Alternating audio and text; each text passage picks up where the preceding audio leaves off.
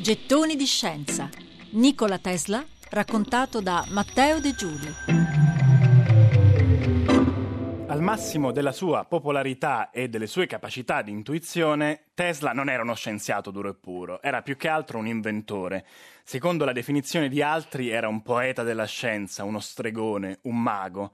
Lui del suo lavoro scrisse Il fine ultimo delle invenzioni è il dominio completo della mente sul mondo materiale, la sottomissione delle forze della natura a favore delle necessità umane. Una volta acquisita notorietà divenne uno degli inventori più famosi del mondo, divenne più famoso finalmente di Edison. Eh, Tesla ebbe successo anche grazie alle sue dimostrazioni spettacolo, eventi, dei veri e propri eventi nei quali dava pubblicamente esibizione del funzionamento di qualche sua invenzione. Successe così, per esempio, con la sua barca giocattolo telecomandata, che secondo molti rappresenta anche l'inizio, la prima pietra miliare delle comunicazioni senza fili e della robotica.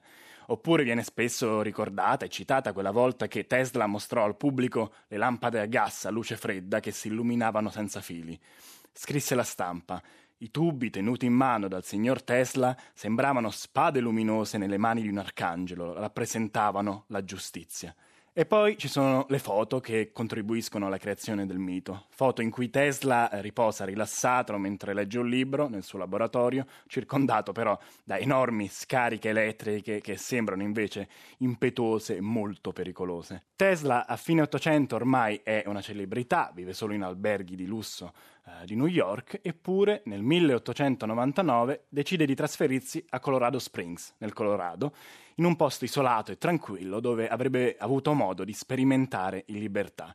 E lì, grazie a bobine, trasformatori risonanti ad alta tensione, torri, motori e altri strumenti, riuscì a produrre fulmini artificiali lunghi decine di metri. E lì, a Colorado Springs, si divertì con alte frequenze, raggi X, trasmissione di segnali elettrici e forse nella passione di sperimentare libertà un po' di lucidità nel tempo la perse. Di sicuro perse la capacità di capire effettivamente l'importanza di quello che ogni tanto riusciva a fare.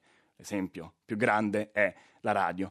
Tesla brevetta per primo alcune componenti fondamentali della radio, poi se ne disinteressa e lascia che sia Marconi a realizzare davvero il primo prototipo funzionante di radio. Marconi è un bravo ragazzo, disse una volta Tesla, magnanimo, alla fine usa 17 dei miei brevetti. Qualche decennio più tardi, però, Tesla fa causa a Marconi. Però, insomma, all'inizio Tesla si disinteressa della radio perché l'ossessione di Tesla è un'altra: trasmettere elettricità senza fili attraverso la Terra, trovare cioè il modo di trasformare l'intero pianeta in un'enorme presa elettrica. È un programma ambizioso, lo capite, probabilmente è irrealizzabile, ed è un programma che risucchia tutte le sue energie mentali e tutti i suoi soldi. A inizio secolo convince JP Morgan, il noto banchiere, a finanziare uno dei suoi progetti più grandiosi, la Wardenclyffe Tower, una torre enorme ideata proprio per la trasmissione di elettricità senza fili che la stampa bolla subito come la follia di Tesla da un milione di dollari. Insomma, la mente brillante di Tesla gira sempre più veloce, ma le idee brillanti di Tesla diventano sempre più slegate dalla realtà. Sono sempre più grandiose e sempre più difficili da finanziare, sempre più temerarie e così, come racconteremo nell'ultimo gettone, gli ultimi anni di vita di Tesla saranno piuttosto difficili.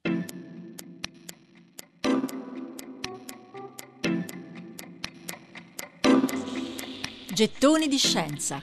Nikola Tesla raccontato da Matteo De Giuli.